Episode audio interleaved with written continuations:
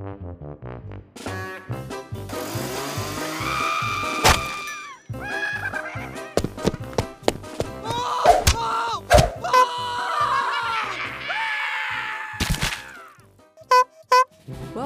one and all, from every corner and walk of life.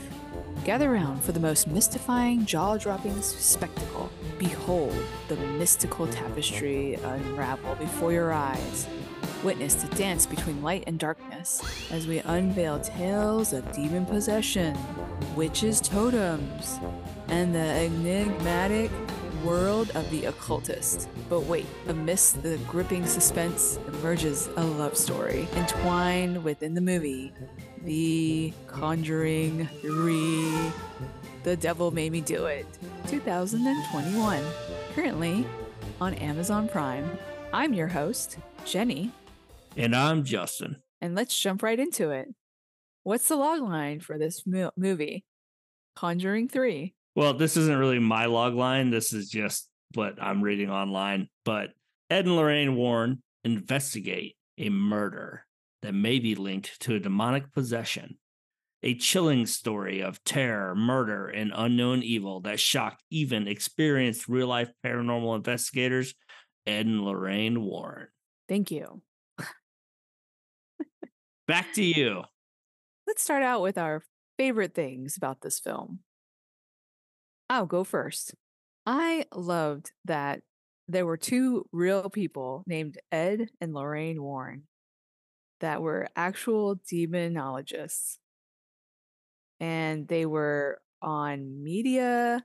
They were called upon by anybody who had a demon, a need for a demon to be exorcised out of people.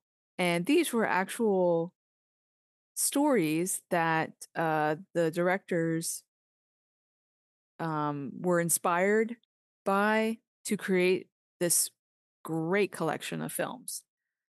So I was doing a little bit of digging on these folks, and they had a museum that they opened up in 1952 over in Connecticut. It's like on their property, but it is the collection of everything that evil touched. But it unfortunately closed in 2019. And that's where Annabelle and a lot of their souvenirs from their experiences live.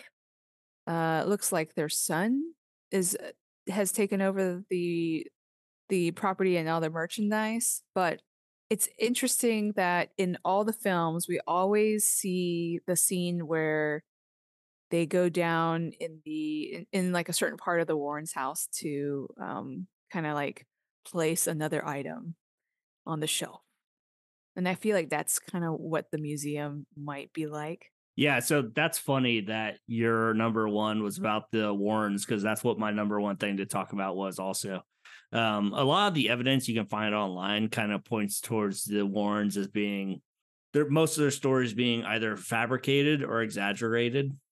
But I don't want to get into, the validity of their stories or anything like that. My question to you is, do you think that if there was actual evidence of demonic possession or something outside of, our mortal realm, something supernatural, do you think that would be covered up just like they cover up the existence of like aliens? Oh, that's a good question, because there's a lot of things in this world that we all have questions about, and like no one really has hard evidence. And even the hard evidence that we have of aliens these days, I don't know, because do you really believe it? Because you can pretty much create anything on film nowadays, and it doesn't mean that it's real. But do you think that there would be an effort to conceal it if there was actual evidence? I think that would be the job that the Catholic Church might have taken on. If that's what's actually happening, then yes, and I believe that it would be the Catholic Church. So my question though would be, if there is evidence, like no shit, evidence of demonic possession, why would the church try to cover it up? wouldn't they make it public to like, because like that would be a great recruiting drive. Like if somebody could prove to me that demons existed, I'm the most Catholic person in the world tomorrow. Huh, let me think about that. Well, I think it's kind of interesting that I've mentioned this before, how when we have an exorcist type of a film, it's always the Catholic Church. And it's pretty much everyone kind of sticks with the same storyline. I mean, certain things could be a little bit different here and there. So in a way, all the horror movies with demons have been dominated by like Catholic Church. So I don't know. I don't really know if that's a sign that these things are real. Gosh, that's a really hard question to answer. I don't really know. I mean, maybe it isn't. Maybe none of it's real. I mean, I could see there being an effort to cover it up. I don't know if the Catholic Church would be behind trying to cover something like that up.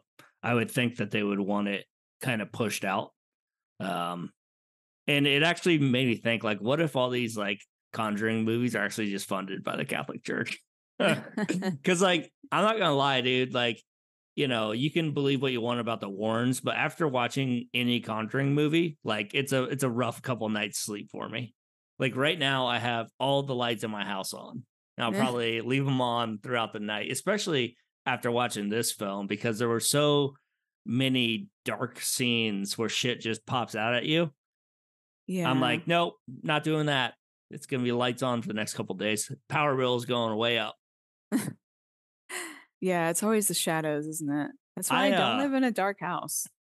I like to picture, and it's funny that you talked about the Warrens' basement or the room in their house with all the artifacts that they have. Mm-hmm. I actually like to picture, and Father Noble in this film actually had a similar thing in his house, you know. I like to picture like there's just this giant warehouse somewhere of like demonic artifacts and shit that, you know, they've been out there fighting this, you know, unseen battle. I mean, well, actually, maybe that's why they would cover something like this up, because it would just cause so much chaos in the world if we actually found out that there was a secret war between, you know, the heavens and hell, and we're just all caught in the middle, and they're just battling out down here like some sort of religious special operations. I mean, what's the point in, isn't that kind of why we have churches though? For what? To convince us of the existence of evil? I don't think so. I think that the reason most people go to church is for, you know, community and things like that. And obviously there is the religious aspect to it, but I don't think people go there because they're like, we need to push back the tide of evil in this world. I don't think people, but I'm not a church person. I've never been religious my entire life. So I don't know.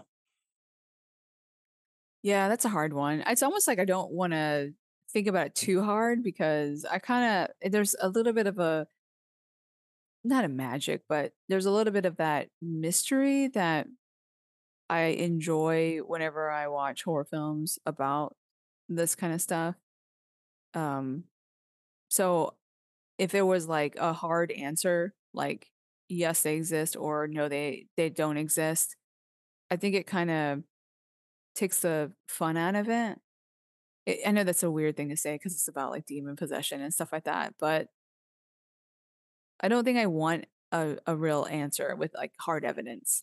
Oh, I absolutely disagree. I want, if there's evidence out there, please, like, I'll sign whatever NDAs I got to sign to sit down in a room and watch this shit. Like, same thing with aliens. Like, give me the straight evidence. Like, I want to know, dude, if this shit actually exists or not.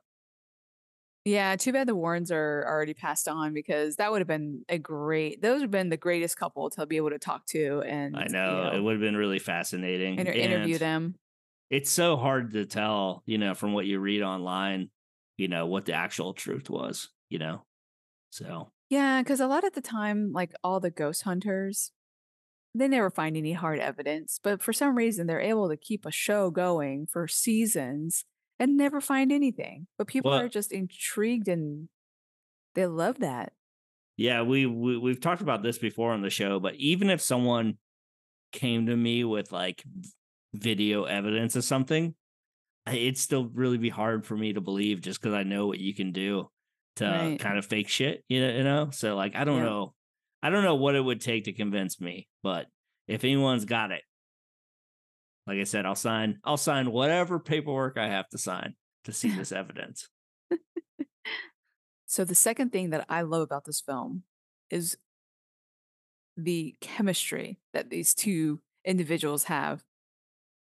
I know it's not exactly the same as just saying like the couple, but like, man, the acting in this with Ed Warren and Lorraine Warren's characters, it just works. It just works really, really well. And in some ways, I almost think this is like a love story versus a horror movie. It kind of has two different sides. Yeah, for sure. Vera Farmiga and Patrick Wilson. I can't picture anyone else in these roles. Maybe it's just because we've seen them in so many Conjuring films, but they crush it every single time they come out for one of these films. Like, completely believable. Very. Like I said, I'm 99% sure that like there's no such thing as the supernatural, but after I watch one of these films, dude, I'm a believer for several days. And which is crazy because I know it's all fake, but like it gets that thing in your head going where it's like, but is it fake? But you're absolutely right. They crush it. As usual, you know, the movie actually ends on a very happy, you know, moment of them in the gazebo in the backyard as a sort of callback to when they first met each other. So, yeah, it was interesting that they added so much of this love story into this film. I know that was a really big part of like they survived because of their love makes them stronger, and it wasn't one of their weaknesses. But they really delved into their love for each other. I thought that was kind of cool. It was a good like chance that they took. I think it really worked well. So the second thing that I wanted to talk about was the witch's totem, okay? And whenever Lorraine Warren first finds it underneath the house and it's covered up, I was like, oh shit, that's a hex bag. And then I started thinking, time to call the Winchesters, right? And I know you're not a Supernatural fan, but I love Supernatural. Got me thinking, basically everything I know about ghosts and demons and everything like that is based off of the television series Supernatural. Which makes me really hope that they did their research when they wrote those shows, or I'm operating on like bad information I learned from television, which I think would actually be really funny. Actually, that's what was that movie we saw recently where the guy put down the circle of salt and the fucking demon just walked right through it? Oh yeah, that was the elevator games. The elevator game. Yeah, exactly. That's gonna be me one of these days, dude. I'm gonna be like, I got this, guys. Fucking doesn't work at all. But it just made me think about how much that show has affected my knowledge of like the supernatural world. So, like I said, I really hope that they did their research and the lore is correct. Yeah. The other thing that I loved about this film though is the different worlds that we get to enter into. They did a really good job with showing reality, and then whenever the person that was demon possessed was experiencing a deeper darkness and they started visualizing what the demon wanted them to see, the room got really dark, and the souls that were there disappear, and they're in almost like this upside down world where they experience horrifying things. And also Lorraine, being the medium or clairvoyant that she is, she's also able to visualize what these victims have gone through, and you can there's that distinct like there's a distinct line that she crosses where she's now experiencing, she is the victim, and experiencing this whole nother world. And in just the feel of how they film it, is I thought that was like kind of like one of the coolest things about this film. Yeah, you definitely get a sense of kind of, like you said, stepping into the other world just based off of the lighting that they chose to just drop everything down, like you were saying. Yeah. The third interesting thing that I thought about this film was it's kind of a different take on what we're used to in the Conjuring universe, because usually it's wrong place, wrong time, right? Mm-hmm. But in this film, it was somebody in the world that was actually causing these events to happen, like through malicious intent. Mm-hmm. So I thought that was kind of a cool spin on it. I remember the first time I saw this movie, I was like, well, that's kind of weird. It turned into sort of like an action film almost at the end when Ed's downstairs swinging a sledgehammer around. But yeah, it, I think it actually worked out really well. You know, watching it my second time, I didn't think it was weird at all. So I think that the idea of somebody out there doing this to you on purpose is actually a lot scarier than wrong place, wrong time. Because wrong place, wrong time, yeah, it could happen to anyone. But for this to be like a targeted attack means that someone is actively coming after you. And I think that was really scary when the Warren's house got, you know, the flowers inside with the witch's totem. Yeah, it's almost a more of a, I mean, you know how there's like different levels of evil? Yeah. This is pretty up there. This is just downright soul hunting. Yeah, it makes me wonder what the witch's like ultimate goal was. You know, I think it was the obsessiveness of this, you know, the occult, and I think she just had to keep beating into it. Well, they talk in the film about there needs to be 3 victims. Mm-hmm. And so I'm wondering what like the end result of all that was. I'm not, maybe I missed it. Find out in Conjuring 4. Yeah, I hope they make another Conjuring film. I love these movies. Yeah, they're really good. Now it's time for Horror Movie Rules.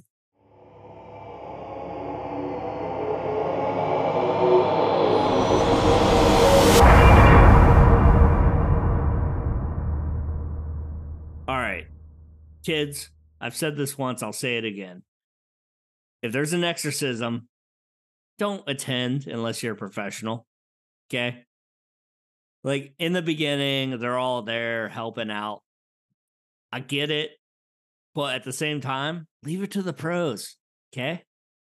You're not going to be that helpful. And, you know, it actually was a very moving moment when Arnie was like, hey, take me instead of the kid. But that was a bad move. And for God's sake, if you are ever possessed, please move out of your house. Don't stay there. Or tell someone. Yeah. Like I was so shocked when we go back and they're still in the same house with the claw marks in the wall. I'm just like, get the fuck out of here, dude. I would have burned that house down, like collected the insurance money. I don't care if I gotta live in a tent in the woods. I'm not staying in that fucking house. All right, I'm gonna piggyback on your rule, kind of. So the idea of an exorcism is to exorcise the demon and banish it to hell, not invite it into your own body. Yeah, he was a very caring adult when he like took David up to his bedroom to get some rest, and like, you know, he's a good guy when, you know, you drop off like these encouraging words to a kid, because he like looks at him like his big brother. And it sucks because the rest of the film he was just kind of like either trying to kill himself or being like, you know, taken over by this evil. So what was your favorite shot? All right. So I actually have 2. One is very simple, but it's at the beginning of the film where they have that classic shot of the taxi cab pulling up and letting the exorcist out, or sorry, letting the priest out who's there to perform the exorcism. And they go to that like wide shot of him standing in front of the house. Yeah. And I feel like familiar. Yeah. First off, very familiar, right? Very classic. But to me, it's a great example of telling the story through your choice of your shots, right? Mm-hmm. So you have this lone man standing in front of this like epic menacing task. That's what that shot like portrayed to me is like, this guy's about to like, he's going to go in there and he's going to try to defeat this monster because it's just this one guy. That's a great way to look at it. I even noticed that shot, the door is like, it's kind of like the door is in the center of the shot. Yeah. But the house is almost like not, it's not normally, like flat with the sidewall. I don't know. The house is kind of like at a weird angle, on the foundation, but it really emphasizes kind of like, it's almost like the priest is going to get sucked into the house, you know, because of the way that the dramatic wide shot that they have. It's almost like a fishbowl, but it wasn't. It was almost like it was curved, where it was like, am I remembering this correctly? I don't think that there was any like distortion. Like, I don't think they were using like a fisheye lens or anything like that. No, I don't think it was a fisheye lens, but it was a little bit gnarly. I don't know. So they do like a really low, like slow push in towards the end of that shot. It's very, very slow. I don't know. Maybe I should go watch it again, see if I picked up on what you picked up on. But my second favorite shot was really just like the entire kennel murder scene. I just loved how they filmed that. I thought it was really, really well done. Guess what? That's my favorite shot too. Oh yeah. Yeah. I thought that was the demon. It's a demon, right? Yeah, it is. That large creature. The demon itself kind of terrified me a little bit. And then I don't know if it was in that scene or there was another scene perhaps where you just saw these like beady eyes light up, but it was like really, really small. And man, that was a big effect on such a small little detail. But it's kind of like, if that thing was in the corner in anywhere in my house, and it was that big and that ugly, and then it like popped out at me, yeah, I'm gonna stab it 22 times too. Yeah, for sure. That was so kind of, it was really scary.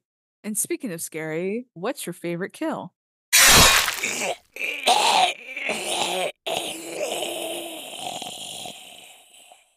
It's gotta be the witch at the end of the movie. I really liked that Ed Warren, you know, had that line about you offered like hell a soul and they're gonna come for one, and then you know, she gets killed by the demon. So I felt like that was a nice little wrap up for the film. Yeah, it's fun. I think we have the same brain tonight because that's exactly what my favorite one is.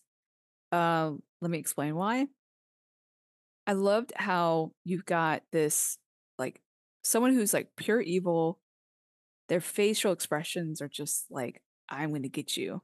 And then all of a sudden when the devil shows up to take her soul, it's like she just becomes this like weak little, like a puppy, you know, like, oh, don't hurt me.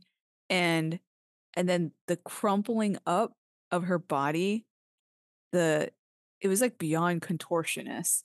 It was like really cool. Like the effects of like, starts with their hands, almost like it's like severely arthritic. Oh my goodness. Yeah. I can't say that word. Did I say that right? Arthritis ridden. Yeah. Arthritic, yeah. And then like they just kind of origami the rest of her body in such a quick, severe way. And how do you think they did that? Oh man, I think it's speed and a contortionist for sure. I think they probably switched to a dummy. You think so? Maybe that could be it too. At some point, you don't really see any kind of features of her. You just see the body kind of get twisted up. Yeah. So I don't know. It'd be interesting if it was just a contortionist, But there at the end, like the body's just kind of in that position for a while. Ed and Lorraine kind of stare at it. So it'd be interesting to know. Actually, all the scenes where Arnie's body, when they add the special effects of, I mean, that's special effects, but they add the sound effects of like their spines just getting cracked and I don't know, crushed. They had like pops of this like weird body position, and even David, the young boy's exorcism was also in that way, where he was kind of had his arm or his head was like under his armpit, and I thought that was so good and so clever, because it wasn't just like a. I mean, there was that one scene where he kind of does like a worm kind of effect, where he kind of stands up and bends in half, but then he unfolds himself. I've seen that done before, but the rest of it, I was like, wow, this is like, it really brought the effect of what they were trying to bring. Yeah, for sure. For our last category, favorite characters. What you got? We already talked about Vera Farmiga and Patrick Wilson as the Warrens. I can't say enough good things about them. They always do an awesome job. But to me, it was really cool to see John Noble, who played Father Kastner, or former Father Kastner in this film, just Kastner. Mm-hmm. But he's always a fantastic actor, and like he definitely sold the part in this one. Mm-hmm. Very incredibly believable, just knocked it out of the park. I gotta say, his character made me question so many things. Like, I didn't really trust him, and I didn't know that he was hiding anything, but man, he really made you feel, and also with the help of Lorraine, not wanting to go down the stairs. And it was kind of like, oh, do we trust this guy? Like, I mean, he was a priest, so he's like the highest, like, if you're going to trust anybody, probably going to be a priest. You know, they usually don't like lead you down the wrong path, but like, it was so good because it wasn't like, I don't think it was on, I don't know. I don't know if it was just the acting or just the way the story went, but he made me unsure as a character, you know? Yeah, for sure. But I loved, my favorite character is hands down Lorraine Warren's character. I thought it was cool because she's the only one that has any kind of a superpower in the stories. And her facial expressions are just, they're so soft at times, and then there's so much emotion, but it's not overdone at all. There's this, like, she has this grace about her that is like pure love, and like she's also terrified at times when she sees something, and there's just, it's so much depth, and her visions that you know, without those visions, the story wouldn't be the same. We wouldn't be experiencing like how, you know, like being able to see the characters, like what they're experiencing and stuff like that. Like, it's such an important part of her character to kind of fill in all the blanks. Yeah, she's a super empathetic character. Just always doing such a fantastic job. Yeah. So what's your overall take on this film? So, you know, Conjuring movie, really good scares, a lot of jump scares. Like I said, it's going to keep me up for a few days. And I am really glad that I don't have a crawl space under my house. I had a crawl space a long time ago, and I never gone under there. I think that you probably, it's a guarantee. There's going to be spiders down there. There's going to be snakes. And there's probably going to be rats or mice, and maybe a witch's totem. You never know. Yeah. Wouldn't that be the shit if you went under in your crawl space, if you had one, and there was something like that? Yeah, who sees that floor stain and they're just like, oh yeah, there was some water damage to the floor. I'm like, you need to fucking tear that floor up and fix that. That's like black mold, dude. You can't just be like, ah, oh, yeah, it's a little messed up. Yeah, right. Oh man. But the waterbed, Okay, I gotta.